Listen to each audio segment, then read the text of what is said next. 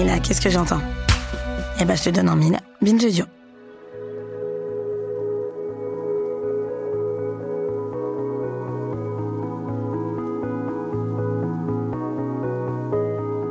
Quand j'étais au lycée, je me souviens d'avoir appris les grands courants littéraires et artistiques. Le romantisme, le baroque, le surréalisme.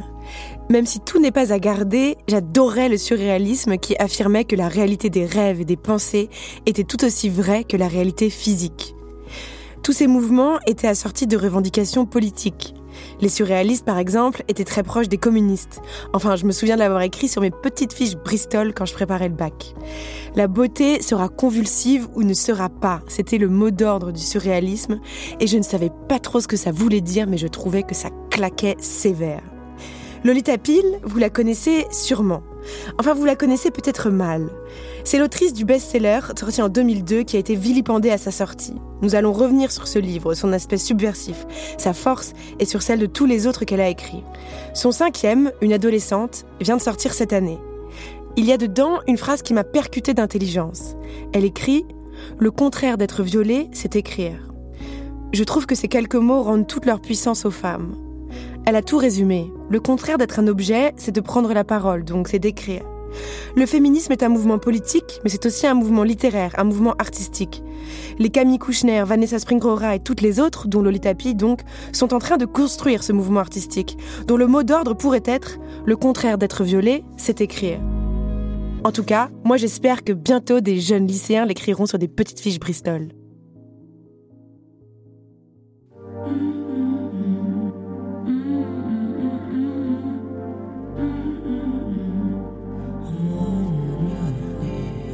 Non mais laissez-moi parler. C'est vraiment insupportable. On peut plus rien dire. Vraiment, c'est n'importe quoi. On peut plus rien dire. Et la prochaine fois, ça sera quoi? On peut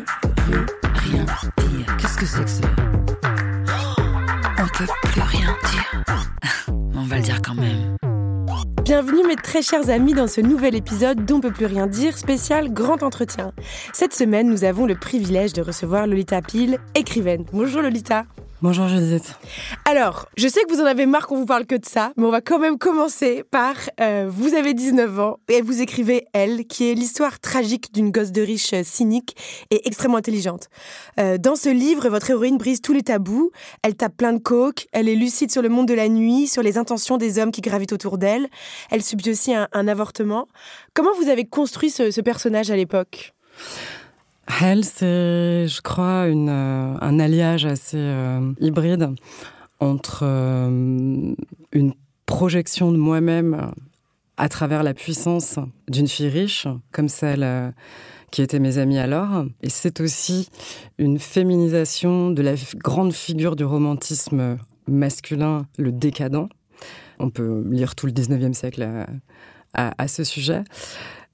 Elle, c'est aussi euh, une révolte et un cri de rage à travers lequel je me ressaisis euh, de ma puissance après euh, une série d'événements violents qui ont, qui ont marqué mon adolescence. J'écris en effet après un viol, un avortement. Disons que pour moi, la violence que je subis toute ma vie procède d'un malentendu. C'est-à-dire, euh, toute ma vie, il semble qu'on m'ait euh, prise pour une femme, pour une victime, pour un objet. Et euh, pour moi, les actes de violence envers, les jeunes filles reposent sur ce malentendu-là. Ils croient avoir affaire à un pur objet de désir, une pure surface sexuelle, quelqu'un de muet, quelqu'un qui n'a pas d'âme, pas d'intériorité. Et ils bondissent contre euh, cet objet.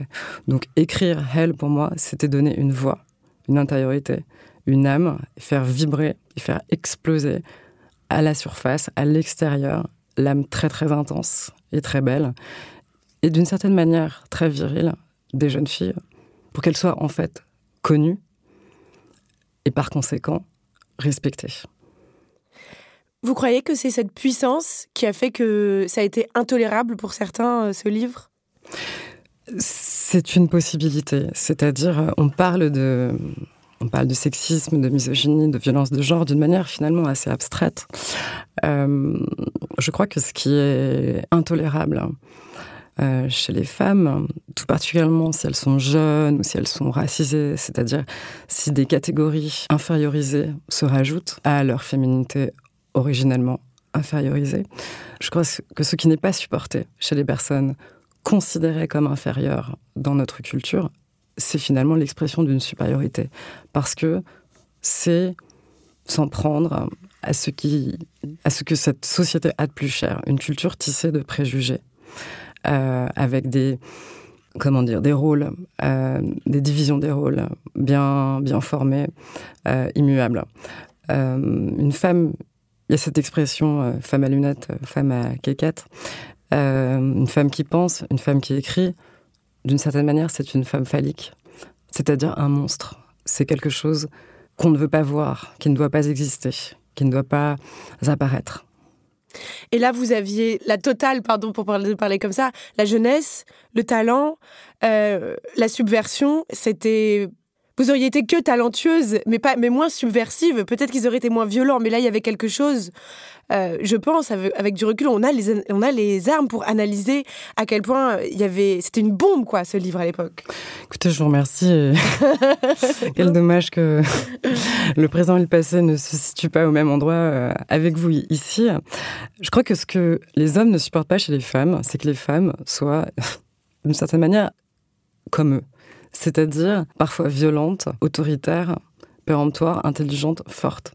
Ce que les hommes, particulièrement du milieu littéraire, parce que là on parle d'un milieu euh, bien précis qui est le milieu journalistique, médiatique, littéraire, extrêmement misogyne euh, des années 2000.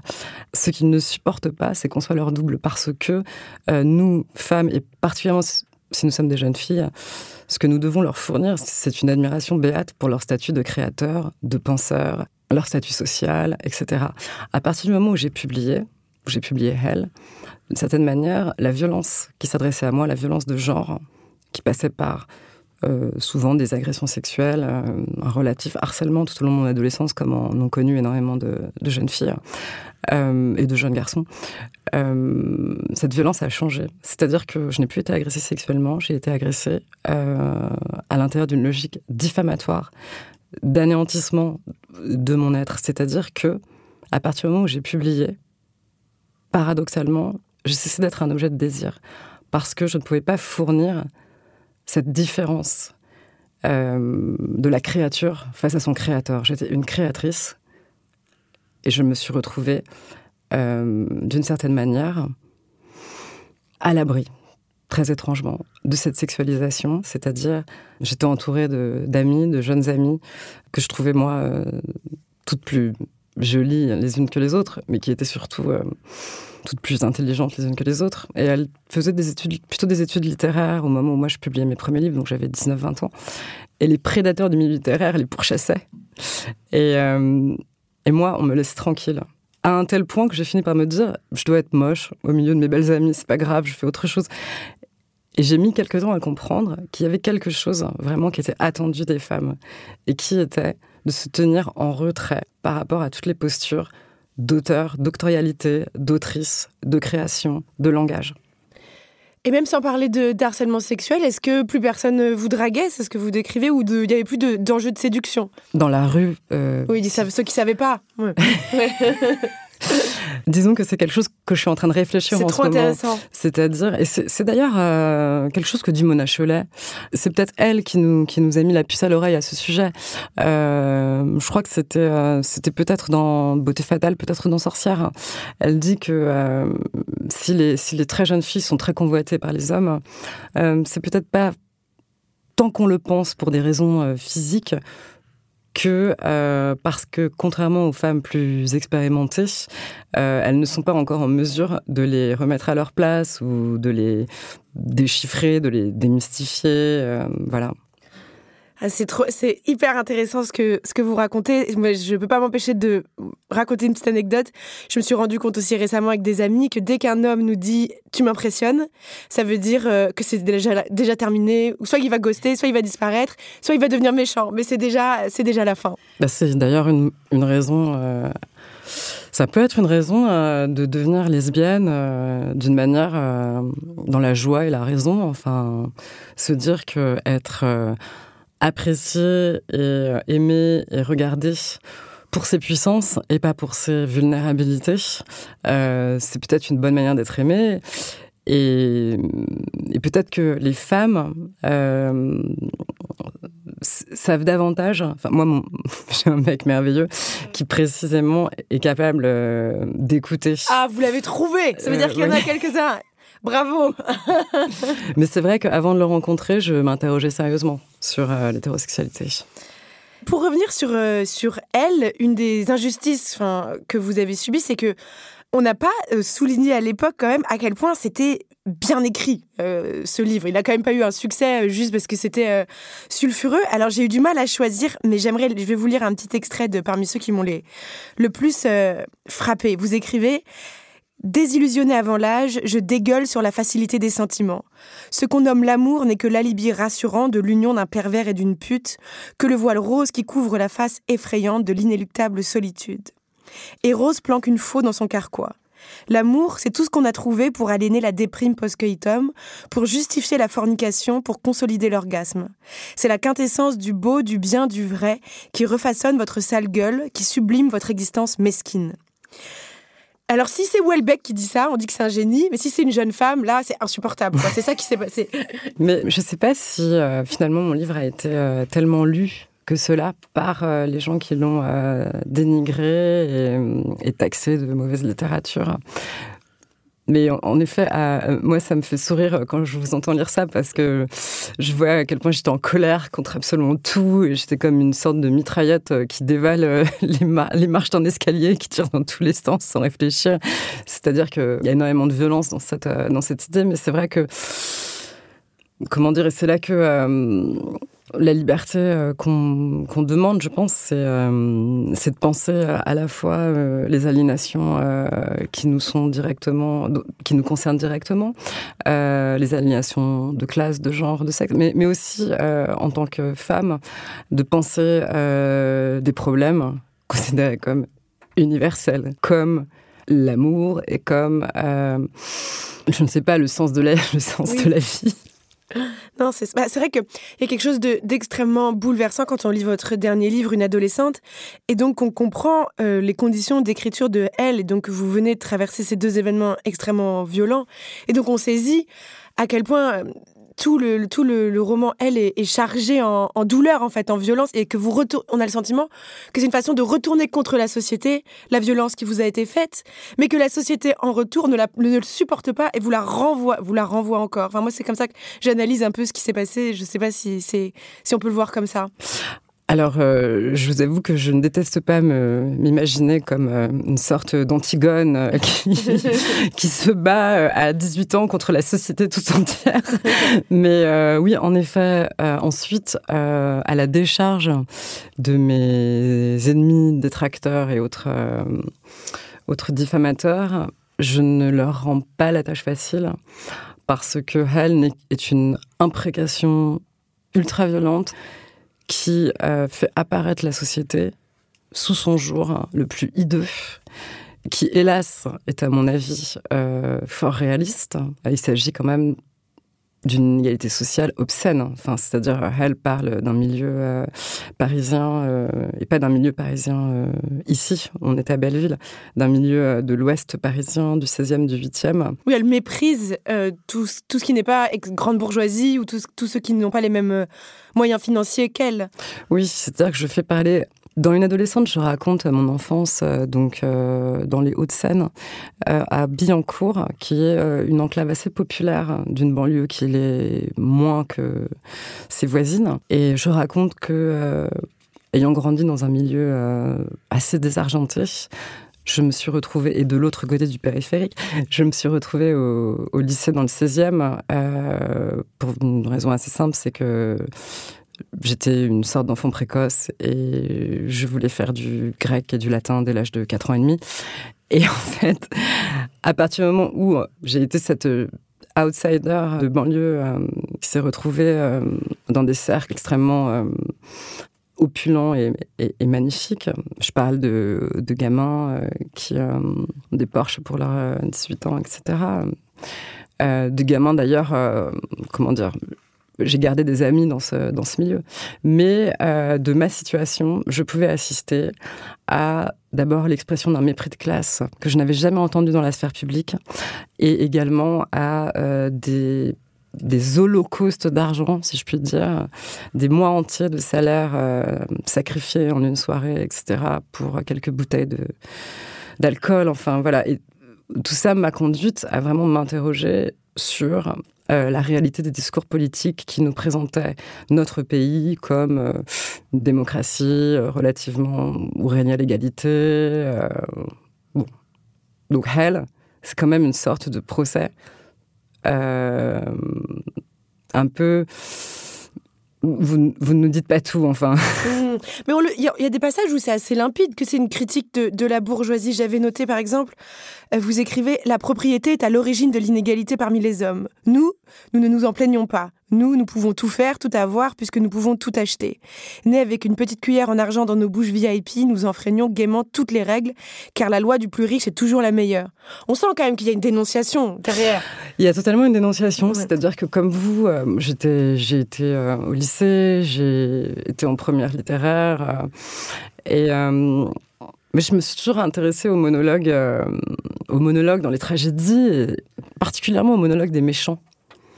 Enfin, il m'a toujours semblé que c'était plus intéressant pour dénoncer un, comment dire, un crime ou un abus ou un, voilà, des, des sentiments ou des pensées comme, comme ce mépris-là. C'était plus fort plutôt que disons, de les, de les dénoncer à travers des remontrances, euh, des reproches, de l'indignation, euh, éventuellement des larmes. En fait, de faire parler euh, le méprisant ou le violent dans toute sa haine et dans toute sa, dans toute sa gloire aussi, parce qu'il y a une ambivalence. C'est-à-dire que, en effet, là, à l'heure actuelle, c'est enviable de ne pas avoir de difficultés matérielles. C'est enviable de s'élever au-dessus de toute cette euh, douleur qu'elle a survécu dans notre société, euh, d'être nonchalant, désinvolte, euh, tout puissant, impuni.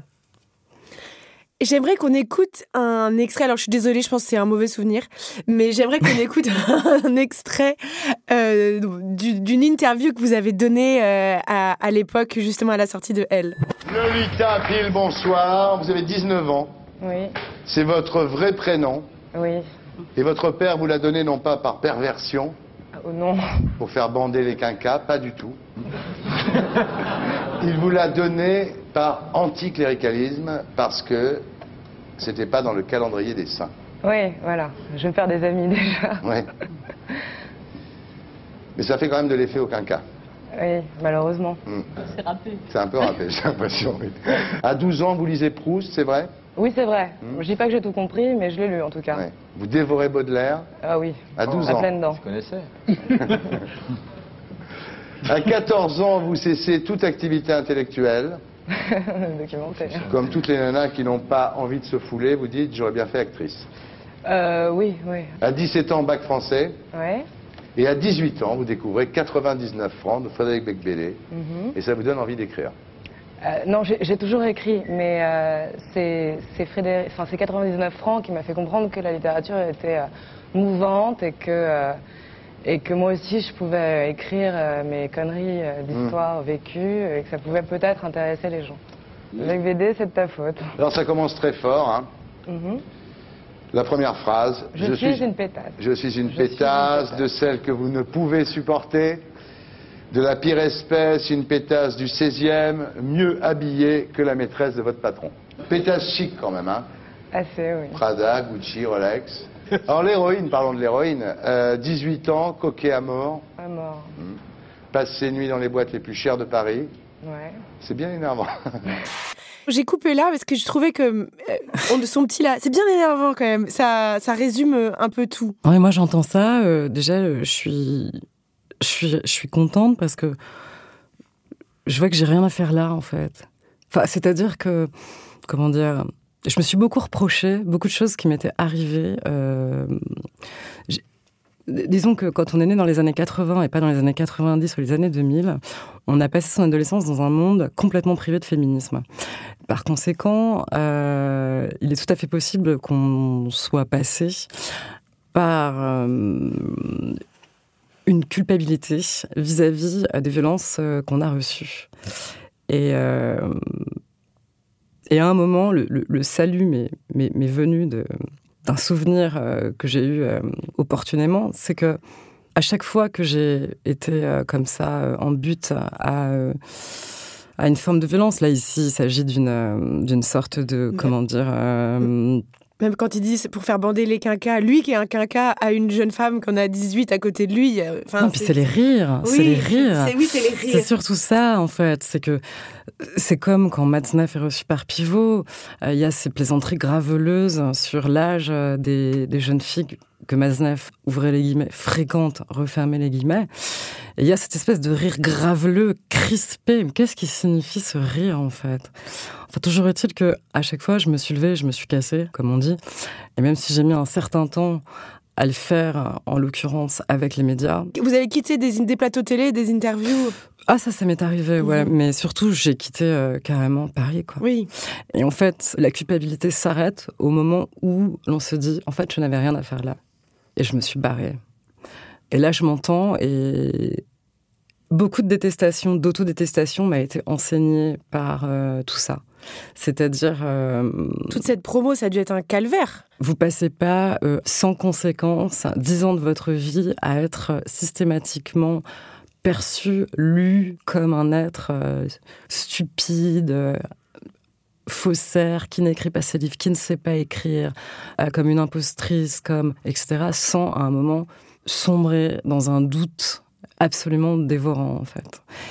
Et bon, c'est à tel point que voilà ce qu'on vient de faire, enfin réentendre ça, c'est quelque chose que je que j'avais pas fait depuis même ce, ce, moment il y, a, il y, a, 20 ans en fait. Parce que j'ai toujours eu peur finalement de me trouver telle que euh, mes diffamateurs m'avaient décrite j'ai eu très peur de revenir en arrière et de découvrir qu'ils avaient raison. Et là, euh, je vois une, fille assez prise au dépourvu, c'est-à-dire dans, dans, quelle, dans quelle galère, je, comme Scapin. Est-ce que je voulais dans quoi je suis tombée? C'est quoi ce traquenard en fait? Moi aussi, je trouve que c'est ce qu'on ressent quand on réécoute ou regarde tes interviews. On se dit, on sent, en fait, on se dit, mais pourquoi ils lui font ça aussi? Enfin, pour, enfin, et, pourquoi ils lui parlent pas non plus comme à une écrivaine, comme on, on disait plus tôt? Et ce qui est fou, c'est que pour redonner un peu de contexte, euh, pour les auditeuristes euh, qui s'en souviennent pas ou qui étaient trop jeunes, c'est que ça, c'est encore un des trucs parmi les plus soft qu'on vous a dit. On vous a demandé de raconter votre première fois, euh, votre première pipe, on vous a demandé si vous étiez nympho, on vous a demandé, comme à Britney Spears, c'est presque un, un, un jalon, ouais, si vous étiez vierge. Enfin, ça, c'est hardisson, hein, beaucoup. C'est comme si on vous avait jeté dans la fosse au lion, quoi. Mais en fait, euh, je, crois qu'il faut se rendre compte à quel point la télévision et de manière plus générale l'espace public, entendez par là euh, l'Assemblée nationale comme euh, le boulevard de Belleville ou les Champs-Élysées, l'avenue des Champs-Élysées, c'est un traquenard. Ça l'est un petit peu moins. Ça l'a toujours été pour les femmes c'est ce que dit Despentes à un moment dans, King Kong Theory. Euh, après le viol, elle relie Camille Paglia, qui est cette féministe américaine euh, un peu controversée, euh, qui dit en gros Tu cherchais la liberté, la liberté avait un prix, c'était le prix à payer pour ta liberté. Si c'était à refaire, tu referais la même chose, tu chercherais ta liberté. Disons que dans Une adolescente, moi j'ai cette phrase hein, que Despentes isole dans King Kong Theory sur laquelle elle rebaptise ça, j'aime pas trop ce mot, mais bon, résilience. Euh, c'est une phrase à laquelle j'ai énormément réfléchi, qui m'a énormément hantée. Et j'y réponds dans une adolescente euh, par, euh, par, la, par la phrase suivante. En gros, si c'est la justice qui règne dans la maison de mon père, alors je brûlerai à la maison de mon père. Parce qu'en fait, non. On ne peut pas demander euh, aux femmes ou aux enfants de payer un tel prix pour être libre. Ce n'est pas possible. Je suis contrainte de vous interrompre une petite minute, on se retrouve juste après ça.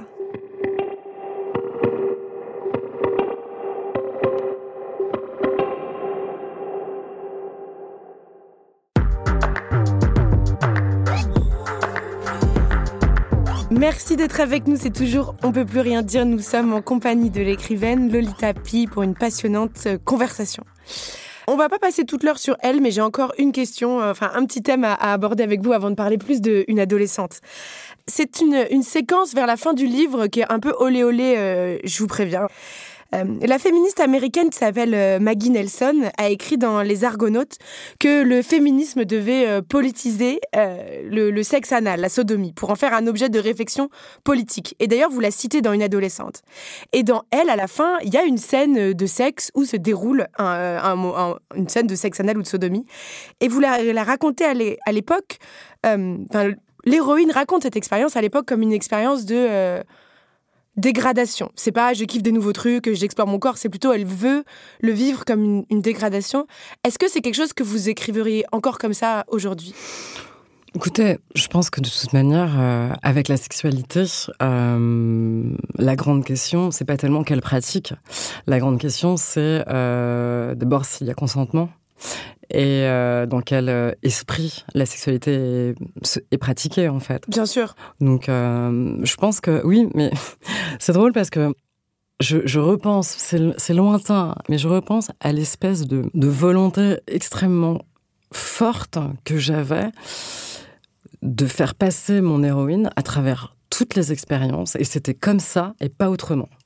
C'est-à-dire, elle n'était pas là pour dire comme vous êtes intelligent, mon bon monsieur, elle était vraiment là pour en fait, d'une certaine manière, elle, elle me ressemble par un côté.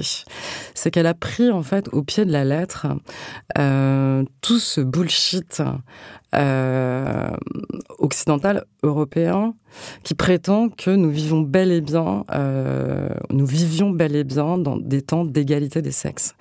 Donc, elle a pris au pied de la lettre que les filles avaient les mêmes droits que les garçons. Et elle le fait. Alors effectivement, je crois que c'est une scène euh, de, dégradation, mais à l'époque, je lisais énormément Oscar Wilde, Baudelaire, euh, Georges Bataille, et en fait, euh, ce qui m'intéressait, notamment dans le texte de Georges Bataille, qui s'appelle le, bleu du ciel, qui est un texte extrêmement subversif.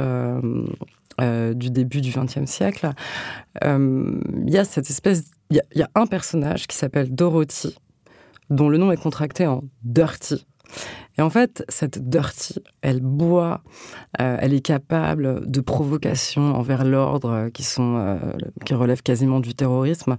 Et cette Dirty, en fait, le narrateur qui s'appelle Tropman, qui est très dépressif, dit J'aurais voulu me mettre à genoux devant elle comme devant une sainte. Et elle, j'avais cette espèce de volonté d'inverser en fait les catégories d'élévation et d'abaissement, de dégradation et euh, de purification. Donc, cette scène, elle est très ambiguë et elle, elle, elle, appelle, elle invite aussi à se questionner sur euh, les valeurs dont on charge en fait la sexualité. Est-ce qu'on considère encore que la sexualité, ça puisse relever, euh, comment dire, est-ce qu'il y a encore une charge judéo-chrétienne, la charge judéo-chrétienne de la faute, euh, qui pèse encore sur la sexualité, particulièrement quand le sujet de la sexualité est une femme. Dans une adolescente, vous écrivez Notre civilisation utilise deux sortes de filtres, le romantisme et la pornographie. Ils marchent comme des mouvements de caméra, appelés travelling arrière et zoom avant. Le romantisme éloigne l'œil, flou des organes génitaux. La pornographie rapproche l'œil, flou des âmes. Et les livres, à votre avis, où est-ce qu'ils se situent dans cette dynamique? J'imagine qu'il y a des livres romantiques et des livres, euh, et des livres pornographiques. Euh, alors, lorsque vous êtes une femme et que vous écrivez un, livre, de toute manière, euh, ce sera, en tout cas à l'époque où j'ai commencé à écrire, c'était automatiquement considéré comme de la pornographie. On pourrait ouvrir une discussion gigantesque sur comment dire Pour moi, ce qui est porno, c'est le romantisme. C'est-à-dire, moi, mon porno, c'est c'est Marianne Dashwood, Kate Winslet dans Raison et Sentiment qui court avec sa, chemise de nuit de dentelle euh, couverte de pluie, avec euh, ses tétons qui apparaissent dans la transparence. Elle va bientôt essayer de mourir de la tuberculose parce qu'elle a été quittée par un séducteur. Euh, moi, j'ai grandi dans ce romantisme-là. D'ailleurs, on en parle en ce moment, on parle du romantisme. On est en train de questionner, de contester, tout particulièrement cette manière dont le romantisme comme dit Virginie Despentes, euh, les femmes, on les aime bien en cadavre. Et dans le romantisme, les femmes, on les, on les aime bien en, en en poitrinaires, en suicidées, etc. Pour moi, c'est beaucoup plus du porno, c'est-à-dire que ça m'excite beaucoup plus et de manière beaucoup plus totale que, euh, que le porno euh, considéré comme du porno, quoi. C'est justement, vous parliez de Despentes, c'est elle qui disait que la romance a fait beaucoup plus de mal aux femmes que la pornographie. En justement en nous faisant rêver à des, situations de passivité, en nous faisant croire que c'était euh, notre seul salut, c'est ça, ça nous a aussi, euh, ça a été une arme de, de propagande en fait la, romance. Ah oui, bien sûr. C'est extraordinaire. euh, quand vous, quand vous lisez des livres, euh, à peu près tous les livres, en fait, vous vous identifiez, vous êtes une fille, vous vous identifiez à l'homme. Par exemple, vous allez vous identifier à Achille dans l'Iliade, euh, vous allez vous identifier à, je sais pas, Bruce Willis dans Piège de cristal, enfin, j'en sais rien. Et vous allez d'ailleurs vous identifier à l'homme blanc, parce que c'est généralement cet homme qui va sauver l'humanité, c'est, c'est, c'est, un, c'est un homme blanc. Vous vous identifiez très joyeusement, c'est-à-dire vous êtes en osmose absolue avec euh, le héros de votre livre, jusqu'au moment où apparaît une femme. C'est une esclave, c'est une captive, c'est un objet de désir muet qui danse langoureusement, avec éventuellement un serpent euh, autour du cou. Et là, vous vous dites Ah, mais c'est moi ça, en fait. Je dois m'identifier à elle, pas à lui. Et là, il y, a y une- il y a une sorte d'explosion. C'est-à-dire, on est énormément de femmes à s'être construites autour de cette disjonction où, naturellement, on va s'identifier à l'héroïsme incarné par des hommes. Et sans cesse, on est renvoyé au fait que ce n'est pas notre rôle, ce n'est pas notre place, ce n'est pas là que notre corps est situé. Et là, ce qu'on est en train de faire, hein, c'est euh, bien sûr de déconstruire tout ça. Euh, et de bien le déconstruire, c'est-à-dire qu'il ne suffit pas en fait de substituer à Clint Eastwood Angelina Jolie dans le film. Euh, je suis en train de me rendre compte que j'ai des références qui sont genre limite un peu les références comme si euh, moi quand j'étais quand j'avais 20 ans quelqu'un avait parlé de Clark Gable. Non, mais je pense à ça parce que c'est vraiment des archétypes de, mascul Oui, de masculinité féminin et, Tout à fait. et c'était une époque où les, où les, le masculin Oui, il suffit pas que était- James Bond soit une femme, c'est- ça, ça déconstruit pas, euh, enfin ça change rien presque si, si on y substitue une actrice à un acteur quoi. Non, non, ça change rien du tout. Est-ce que cette disjonction, elle vous a touché encore plus parce que vous êtes une femme euh, métisse? Alors, je vous ai écouté euh, parler avec, euh, avec Camille Kouchner et vous vous interrogez sur est-ce qu'une famille, c'est la société? Et je, discute parfois avec euh, des filles ou des garçons qui me, déstabilisent en me disant Ah, mais moi, c'est mon père qui m'a élevé, des filles qui ont été élevées par leur père ou des garçons qui ont été élevés par un couple lesbienne. Et je me rends compte que non, toutes les familles ne représentent pas la société. Au sein de ma famille, c'était euh, incroyable parce que euh, mon père était un homme blanc, cultivé, issu plutôt de la bourgeoisie. Ma mère était une femme vietnamienne, issue d'un milieu populaire et qui, qui était secrétaire quand mon père était euh, diplômé. Donc chez moi, en fait, les rapports de domination, euh, à la fois euh, de genre, à la fois coloniaux, etc., étaient parfaitement reproduits. Et donc j'ai grandi à l'intérieur de, encore d'une disjonction, c'est-à-dire j'ai grandi en littéralement étouffant de rage par rapport au fait que ma, ma mère ne parlait pas et que mon père parlait. Mon père est un homme euh, passionnant qui peut parler de toutes sortes de sujets. Ma mère euh, ne va pas, euh, disons, tenir une table de 10 personnes en leur disant alors maintenant je vais vous expliquer ce que c'est que l'invention de la perspective à la Renaissance. Non, non. J'ai vraiment bien senti qu'il y avait un sexe qui parlait et un, sexe qui se taisait. Chez moi, c'était comme ça. Et donc, en tant que métisse, mon devenir d'écrivaine, ça a été euh, vraiment un truc euh, finalement assez tordu. C'est-à-dire d'utiliser, comme je dis dans une adolescente, les mots de mon père pour briser le silence de ma mère. Euh, d'utiliser euh, en fait euh, toute la culture qui pouvait me venir de la partie masculine et blanche euh, de, mon identité pour donner un- une voix, restituer une voix à la partie racisée et féminine de mon identité. Mais alors, pas n'importe quelle voix et pas n'importe quel discours. Une voix et un discours qui allait pouvoir briser 2500 ans de patriarcat et de mépris et de racisme euh, et de sexisme. C'est-à-dire, moi, c'est ça qu'à un moment, je, je construisais un vaisseau spatial, en fait. Voilà. Et après, comment vous avez fait pour continuer à écrire après Hell? Ah, mais écrire, euh, c'est vraiment très quotidien chez moi. Donc, de toute manière, j'ai continué à écrire, mais, j'ai été en quelque sorte euh, quand même euh, déstabilisée et désarmée. C'est-à-dire, je, je, pense que si j'avais commencé à écrire maintenant, euh, j'aurais continué, en fait, à travailler à l'intérieur de personnages féminins comme elle, plutôt du côté de la supériorité, plutôt du côté de la, de la violence, de l'expérimentation, etc. Et ce qui s'est passé, bizarrement, c'est qu'après mon deuxième roman, Bubblegum, euh, qui parle d'une jeune fille qui veut, euh, qui veut être célèbre et qui tombe sur une espèce de milliardaire toxique.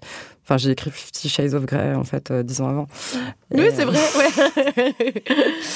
euh, oui, c'est Manon qui vient d'un petit village et qui rêve de devenir euh, mannequin, actrice et qui tombe dans les dans les filets d'un homme qui veut détruire quelqu'un. Exactement, et que j'espère avoir bien écrite parce que je, suis assez euh, interloquée par euh, le mépris qui euh, continue de déferler sur les influenceuses, sur les filles considérées comme des cagoles ou des choses comme ça.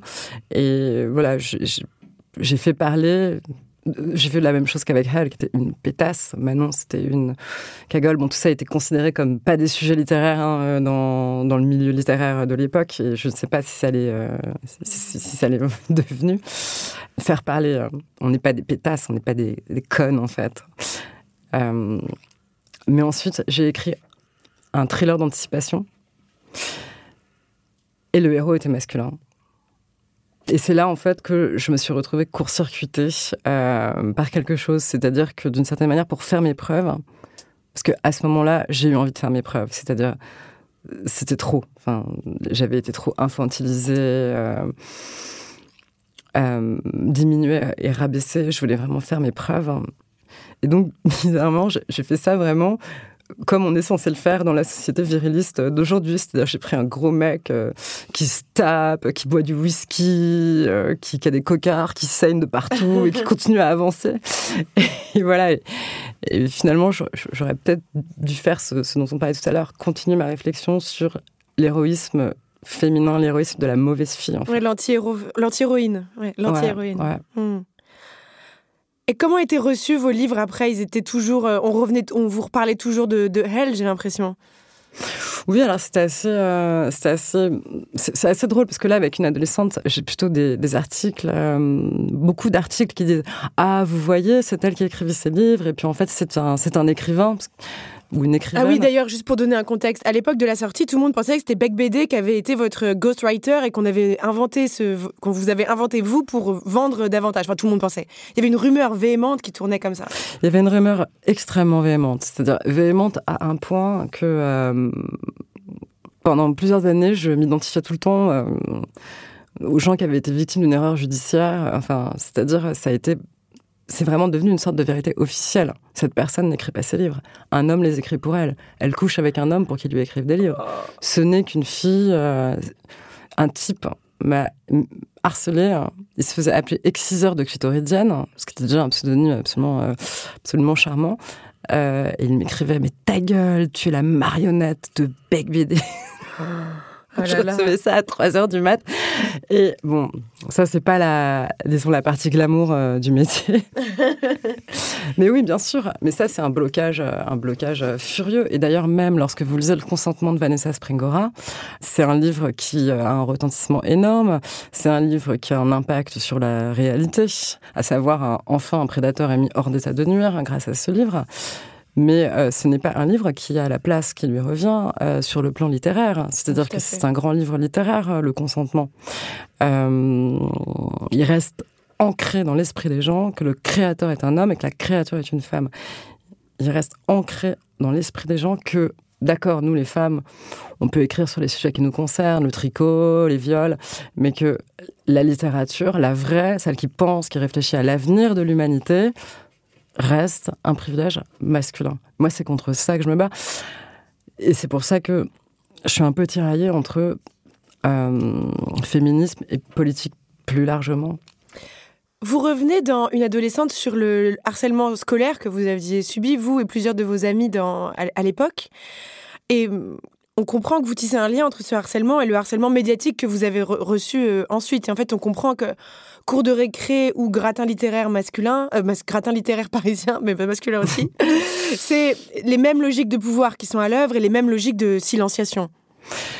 Oui, c'est quelque chose qui m'a qui m'a marqué et quand je suis entrée au, au, collège, euh, il m'est arrivé quelque chose d'étrange, c'est que euh, on m'a un peu parlé au début, puis on a cessé de, me parler, puis on, ne me parlait plus. C'était très étrange. J'avais l'impression de ne pas exister en fait, et j'arrivais et je disais bonjour, on me répondait pas. Donc j'ai vraiment pensé que j'étais devenue un fantôme, enfin complètement invisible. C'était très très bizarre. Et en fait, il y a beaucoup de garçons qui lisent mes livres alors et qui m'écrivent, qui sont qui sont touchés par, par une adolescente, qui sont horrifiés par euh, ce qu'ils découvrent de la, de la, de la possible, de la violence possible d'une expérience féminine, d'un apprentissage féminin. Et vraiment, ils sont, ils sont mignons, ils essaient de se désolidariser. Je pense que la sensibilité, c'est euh, c'est vraiment une valeur qui doit être euh, remise au centre, et même dans le féminisme. C'est-à-dire, je pense que le harcèlement scolaire, c'est vraiment un moment où la sensibilité enfantine ou la sensibilité d'un âge ou la sensibilité d'une personnalité est vraiment cernée, prise en chasse et euh, persécutée par le nombre, par un, groupe. C'est ce qui se passe euh, souvent dans les groupes, c'est ce qui se passe euh, dans la police, c'est ce qui se passe dans les groupes évidemment qui ont une, généalogie un peu fasciste comme ça, comme la, police ou l'armée. Euh, mais c'est aussi le cas dans l'espace public, avec énormément de métaphores euh, qui ont tendance à infamer euh, le fait d'être pénétré, par exemple, dans les discours. On a entendu au moment de la, guerre, de la déclaration de guerre en Ukraine. Oui, Poutine. un type qui disait que la France euh, baisser son froc devant Poutine. Enfin, je veux dire, mm. des, métaphores comme ça, c'est horrible. Je viens de me plomber moi-même d'avoir répété cette horreur.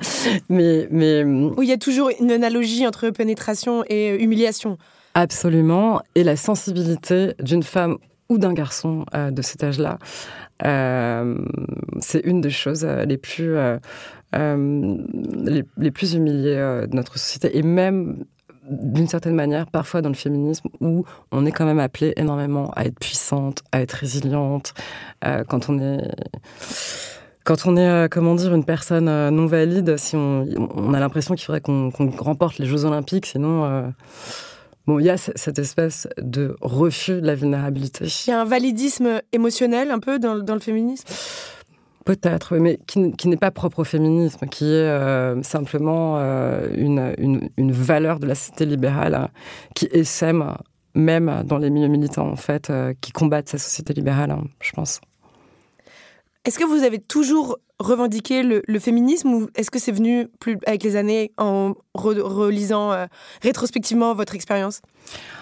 Alors, d'abord, j'ai grandi sans savoir ou sans vraiment accepter que j'étais une femme, une fille. Euh, je raconte dans une adolescente que je signais mes lettres euh, Lolita Pile garçon ou Lolita Pile grande garçon. Donc j'avais en fait bien intériorisé les hiérarchies euh, sociales. J'avais compris que dans ce monde, il fallait être grand et masculin et pas petit et féminin, ce qui était mon cas à trois ans et demi quand je faisais ces cartes postales. Et en fait, peut-être que le, refus de me considérer comme une femme a fait que j'ai jamais pu interpréter les violences que j'ai subies comme des violences de genre. Et donc je les ai entièrement assumées individuellement et personnellement. Donc je me suis blâmée euh, pour avoir été victime, ce qui est un, classique, c'est-à-dire j'étais aussi assez misogyne, hein. c'est-à-dire euh, je pensais que on, vit vraiment dans un euh, dans un, énorme bullshit par rapport euh, à, nos, à nos droits, à nos possibilités dans la société. C'est-à-dire qu'à écouter euh, les discours, euh, comment dire, des, gouvernement. Oui, même Elisabeth Borne, euh, la nouvelle Premier ministre, là, moi j'avais envie de foutre de, taper dans un mur quand j'ai vu que dans sa discours de domination, elle disait c'est pour dire à toutes les jeunes filles d'aller au bout de leurs rêves. Et j'avais envie de dire quelle hypocrisie euh, en plus, enfin moi mon sentiment c'est qu'elle est nommée là aujourd'hui euh, pour faire le sale boulot et parce qu'elle est une femme, mais, mais par souci d'affichage. Et qu'en même temps on va la pousser à faire les, les, pires réformes de enfin Macron va la pousser à faire les les pires réformes qu'il veut pas assumer. Et je me disais et en plus tu habilles ça d'un faux truc en disant aux jeunes filles euh, va au bout de tes rêves. Mais c'est ce qui me frappe dans ce que vous dans ce que vous dites c'est le mot rêve. Oui. parce que précisément les, les, jeunes garçons ont des actes et les jeunes filles ont des rêves. Moi, le nombre de fois où j'ai remarqué que dans les articles, même bienveillants qui m'étaient consacrés, on disait... Euh, Lolita Pile n'a jamais renoncé à son rêve d'écrire. Alors qu'en fait, ce n'était pas un rêve. Attends, vous en étiez à votre cinquième bouquin, c'est plus un rêve là. C'était une action, c'était une, une, pratique, pas un rêve. Et en fait, vous remarquerez, on parle des rêves des jeunes filles et des, gens, et des garçons de banlieue. Eux, ils ont des rêves. Il faut qu'ils aillent au bout de leurs rêves. Parce qu'en effet, on ne leur laisse que des rêves. Je trouve que vous avez euh, particulièrement un immense talent pour décrire la rage. Et c'est beau d'ailleurs de le voir évoluer au fur et à mesure de vos livres et, de, et des années. Il y a un passage de adolescente que j'aimerais euh, vous, lire. Euh, vous écrivez Titi, donc Titi c'est la sœur, votre sœur pour les auditeurs, c'est votre petite sœur. Titi avait acheté une balle rebondissante. Elle était belle, transparente, incrustée de paillettes et d'étoiles. Quand on s'ennuyait les dimanches, on lançait la balle contre le mur et elle rebondissait de plus en plus fort jusqu'à devenir terrible de force et stérile, et finir par détruire quelque chose. Je n'ai jamais arrêté de me lancer comme une balle vers tout ce que je croyais être des sorties, mais les murs me renvoyaient toujours d'où je venais, tant et tant que je me sentais devenir à mon tour terrible de force aveugle, stérile et destructrice. Est-ce que vous êtes toujours aussi en colère aujourd'hui? Alors, j'essaie de ne pas l'être. J'essaie de ne pas l'être parce que la colère, il y a eu un. Bégodeau a fait un bon texte euh, dans le monde diplomatique où il parle de la colère. Il considère qu'il est là, euh, dans sa semi-bourgeoisie euh, d'écrivain succès, parce que il est suffisamment bien matériellement pour ne pas. et socialement, il a suffisamment reçu pour ne pas étouffé dans sa colère. Donc pour pouvoir aider cette colère euh, qui caractérise euh, les, classes vraiment écrasées et abandonnées de la société, euh, voilà, pour être dans la, dans la formulation, dans l'expression, une expression qui ne soit pas simplement un hurlement ou mettre le feu à quelque chose. Et j'abrite un peu les deux. Comme je vous dis, je, suis la fille de mon, en quelque sorte, de mon père blanc et de ma, et de ma mère euh, vietnamienne. Et hum, d'un côté, j'ai une colère en moi qui est euh, vraiment, enfin, je veux dire, c'est pas euh, je m'en glorifierais pas en fait, parce que je suis vraiment capable de comportements violents. C'est ce que dit Maggie Nelson. À un moment, elle s'énerve, elle dit les hommes n'ont pas le monopole de la violence. C'est vrai qu'en fait, la violence, la question c'est qu'est-ce qu'on en fait? On en reçoit tellement. Et même avec tout ce qu'on est en train de faire en ce moment, euh, tout ce qu'on est en, train d'exprimer, c'est bien la réalité au quotidien. Euh, et peut-être encore plus terrible que cette réalité déjà euh, bien informée qu'on est, est en train de... cette réalité qu'on est en train d'informer. Donc, je pense que la colère, ça doit être quelque chose qui doit être équilibré finalement par l'art et par la raison. Enfin, euh, Virginia Woolf se défendait de la colère. Elle ne voulait surtout pas se laisser étouffer par sa colère. Et elle prenait pour euh, modèle Émilie Brontë plutôt que Charlotte Brontë. Parce qu'elle disait que dans Jane Eyre, la colère de Charlotte était perceptible, qu'on sentait sa frustration de jeune gouvernante pauvre. Euh, et Virginia Woolf s'en méfiait. Et de temps en temps, on sent combien cette colère la déborde parce qu'elle elle n'a pas pu aller à l'université où, ses frères sont allés parce que les universités n'étaient tout simplement pas. Les, filles n'étaient pas admises dans les universités anglaises au début du siècle. Elle n'a pas eu l'éducation qu'elle aurait dû avoir. Euh, elle a grandi dans une espèce de climat incestueux, euh, sous la, tutelle toute puissante d'un père. Euh, bon. Virginia Woolf était très en colère. Mais quand vous lisez son journal, vous voyez qu'elle a été capable d'invectiver son mari, de jeter des choses au visage, de se transformer en fait en, dragon, en, hystérique, cette, cette, face obscure et extrêmement euh, contrôlée de la féminité. Dans ses livres, elle montre euh, tout l'aspect euh, presque grecque hein, de, de son écriture. C'est une artiste euh, impeccable hein, qui travaille euh, la, dans la musique, hein, dans la joie. Euh, bon, pour moi, la colère, c'est ce dilemme-là, c'est-à-dire comment cette colère la transformer en une matière première que l'art va façonner, en quelque chose de vrai, de beau et éventuellement de révélateur qui va agir sur la société ou se laisser entièrement consumer par sa colère. La littérature sauve de sa propre colère. Bah, je pense que la, colère, euh, c'est passif, hein. c'est-à-dire on se laisse dévorer par quelque chose. Hein. Euh, en écrivant, on la transforme en action. Je ne sais pas si vous avez remarqué à quel point, euh, si vous n'allez pas bien, le simple fait de, je sais pas, réparer votre volet roulant ou un truc comme ça, ça enlève euh, le mal. Enfin, écrire, c'est penser, c'est agir, c'est être dans l'action. À partir du moment où vous êtes dans l'action, la colère, euh, le désespoir se dissipe. La clé, c'est l'action. Les femmes ont été reléguées dans la sphère de la passivité pendant des années et des années, euh, que ce soit politiquement ou, comment dire, psychologiquement on leur attribue des rêves, euh, on les viole. C'est l'action qui a été toujours le privilège des hommes, et c'est ce privilège-là euh, dont les femmes s'emparent. C'est comme ça qu'on se, libère et qu'on se sauve. C'est pour ça que vous écriviez, écrire c'est l'inverse d'être violé, c'est l'action. Oui, mais notamment aussi parce que le viol, c'est un acte qui se nourrit de silence. Et ce silence est orchestré par euh, des, discriminations et des mystifications autour euh, de qui est la femme. Alors, Monique Wittig se marrait, elle appelait ça la femme, la femme. Euh, parce qu'évidemment, il n'y a pas une femme, hein. il y, a des femmes. On n'a pas parlé du, de cette identité que j'essaye de, de, réécrire dans une adolescente, qui est l'identité de Lolita. Lolita, par définition, c'est un personnage de roman. C'est une, euh, une, héroïne muette de 13 ans, enfin, dont la voix est considérablement assourdie et affaiblie par le monologue euh, interminable euh, de son prédateur. on parle du roman de, Nabokov, Lolita. À partir du moment où Lolita écrit, ou c'est elle qui écrit, qui est Humbert Humbert, c'est-à-dire peut-être un malade, mais bon, surtout un criminel, à partir du moment où elle le fait, euh, cette espèce d'impunité s'arrête.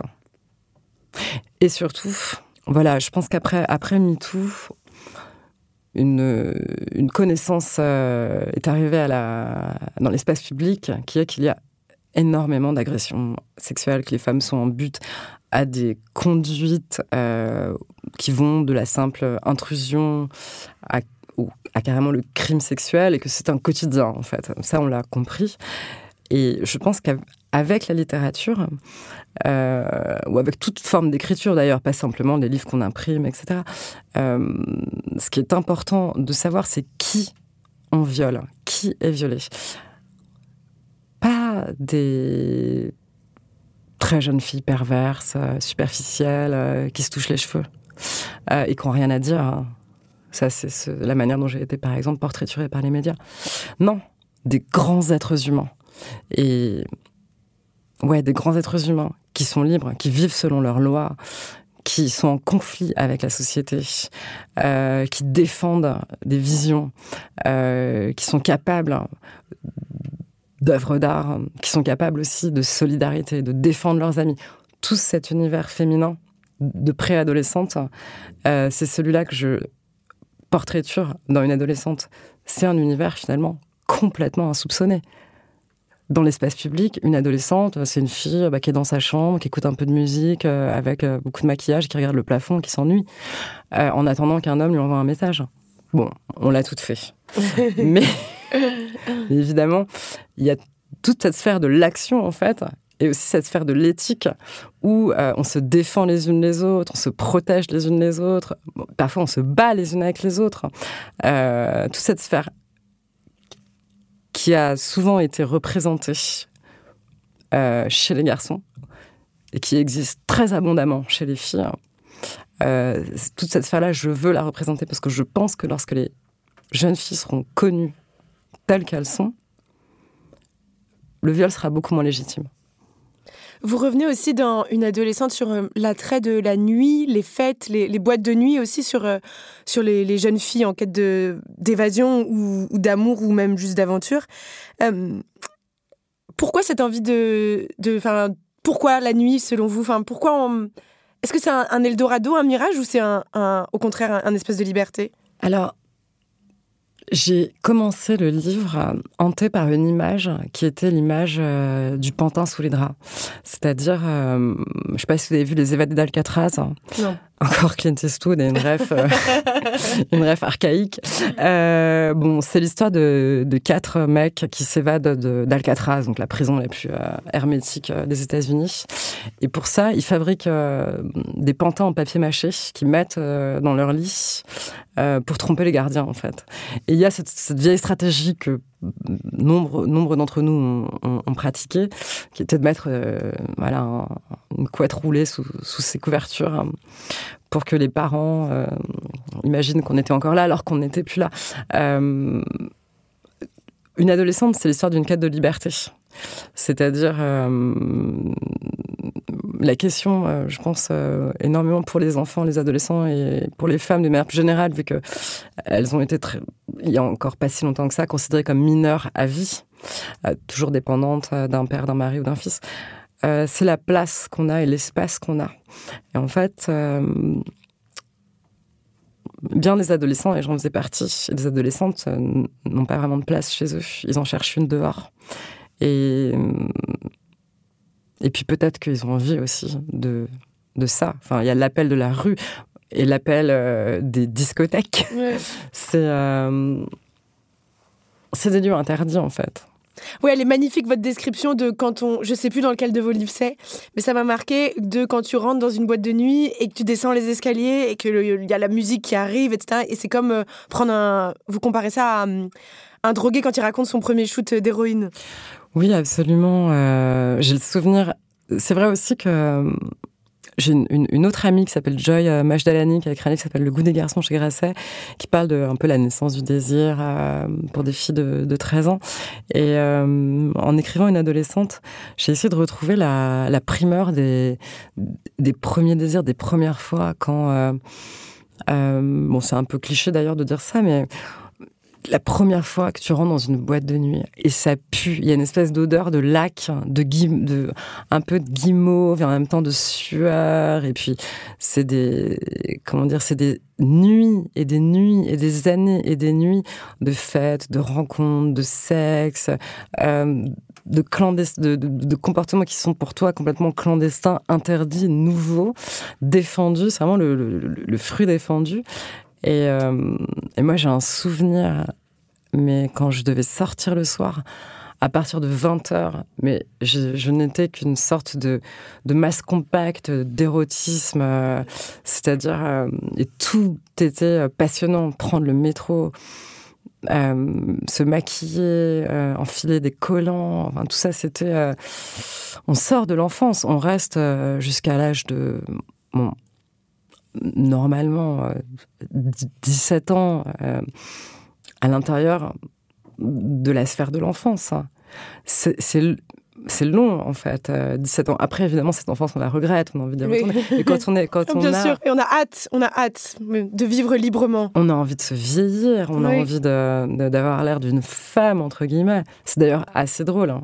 Moi, j'ai 39 ans et je m'habille comme une adolescente. Mais quand j'avais 15 ans, je voulais absolument m'habiller avec euh, des talons aiguilles, des imperméables ceinturés. En fait, ce qui est drôle, c'est quand on est adolescente, on est en quelque sorte la drag queen de son propre genre. C'est-à-dire, quand vous êtes ado, vous vous habillez, enfin, en tout cas, à mon époque, on s'habillait comme des drag queens, en fait, parce qu'on se sentait pas légitime dans la féminité. La drag queen de son propre genre, c'est une belle, une belle formule. Ça vient de, de Judith Butler. Ah, d'accord. Et euh, le temps file hélas, mais j'ai pas envie de, vous lâcher. Encore deux, trois petites questions.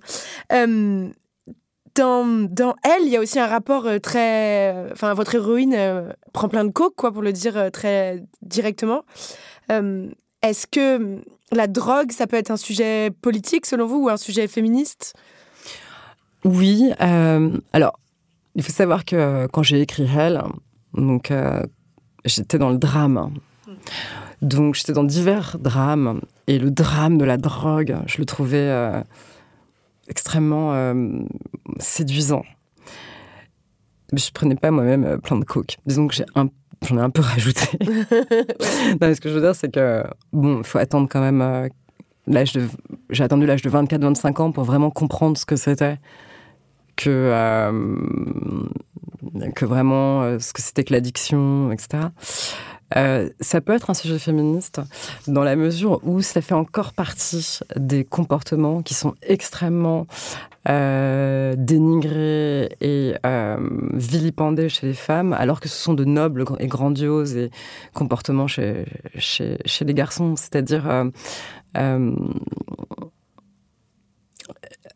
un homme qui boit, c'est normal, hein, il boit parce qu'il lui faut oublier euh, le caractère éphémère de l'existence et la corruption du monde et euh, l'injustice euh, métaphysique de sa condition de génie incompris.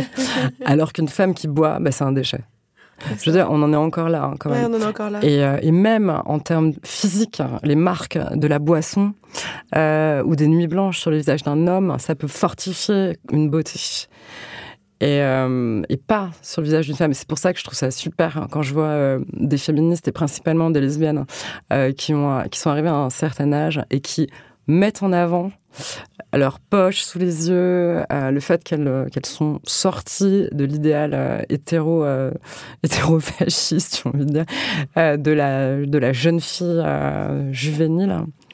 ouais, la, la, drogue, ça peut être un sujet féministe parce que bon, c'est interdit à je veux dire, c'est interdit par la loi euh, pour tout le monde, mais c'est considéré encore beaucoup plus pour les femmes comme un vice. On est encore dans cet univers moral euh, d'avant-guerre euh, où, une femme qui se drogue, c'est voyez, moi, quand j'ai publié Elle et que je suis allée à la télévision devant ce type euh, dont on a entendu tout à l'heure l'interview, euh, Ardisson, j'ai eu l'impression d'être une mineure qui avait été arrêtée pour incitation à la débauche et qui paraissait devant le juge pour mineur. En fait, quand vous êtes une femme, si vous voulez avoir une chance, plus ou moins, qu'on vous tolère, qu'on vous foute la paix, il faut être moralement irréprochable, une mère parfaite, des cheveux parfaits, pas de, pas de, pas de vice. Voyez, tout va être tenu contre vous, en fait, y compris la drogue, l'alcool.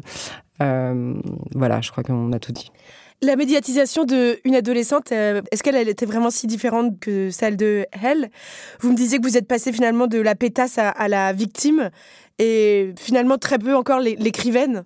Oui, j'ai pu euh, constater que malgré une bienveillance euh, assez nouvelle pour moi euh, et une presse qui valorise mon travail, je crois pas, en tout cas moi, parce que je vois des, autrices euh, qui ont l'air d'être passées à l'as et je m'en réjouis. ils, ils y arrivent toujours pas. Enfin, c'est-à-dire, moi, je suis pas juste quelqu'un comme ça qui qui vit, sa petite vie, puis qui écrit un petit livre. C'est-à-dire, j'ai vraiment euh, euh, fait de l'apprentissage et de la pratique de la littérature un mode de vie à part entière, une éthique et euh, le but vers lequel tend absolument toute mon existence est organisée vers ce but. Et je suis aussi une femme sans diplôme, mais qui a énormément lu. Euh, mais je suis présentée plutôt comme une jeune femme qui a une histoire à raconter et une histoire de violence, mais pas comme, je puis dire, une professionnelle de la littérature et encore moins comme une écrivaine aguerrie ou ce genre de choses. Bon, après, je vais arrêter de me plaindre, c'est bon. Le prochain livre, est-ce que vous savez déjà ce que c'est? J'ai plusieurs projets, mais je, veux surtout, euh, en fait, euh, continuer à travailler sur euh, la sur les genres et sur et dans ma conviction que les genres sont des sont des illusions et autour de du fait que je n'arrive pas à me fixer sérieusement dans une identité de genre, je veux dire en mon fort intérieur. C'est-à-dire, je m'habille. Là, j'ai une jupe et une, natte. Donc, euh, je me genre au féminin quand je parle. Mais au fond, je considère que tout ça, c'est un peu des, caprices bizarres de la société qu'il faut plus ou moins s'y plier pour qu'on vous foute la paix. Mais les gens, je n'y crois pas une seconde, en fait je pense que ça sera passionnant. En tout cas, moi, j'ai hâte de, de, lire, euh, de lire ça. Merci beaucoup, Lolita V. C'était génial de vous écouter. Non, franchement, ça, donne la, ça donne la niaque et puis on apprend plein de choses géniales. Un super moment. Merci beaucoup. Merci beaucoup. Merci à nos auditeuristes qui sont avec nous. Merci à notre chargée de production, Charlotte Bex, notre réalisateur, Thomas Chalvidal. On peut plus rien dire. C'est le podcast de débat et de conversation de Binge Audio. Tous les vendredis sur toutes les applis. On se retrouve la semaine prochaine, mes chers amis. À très vite.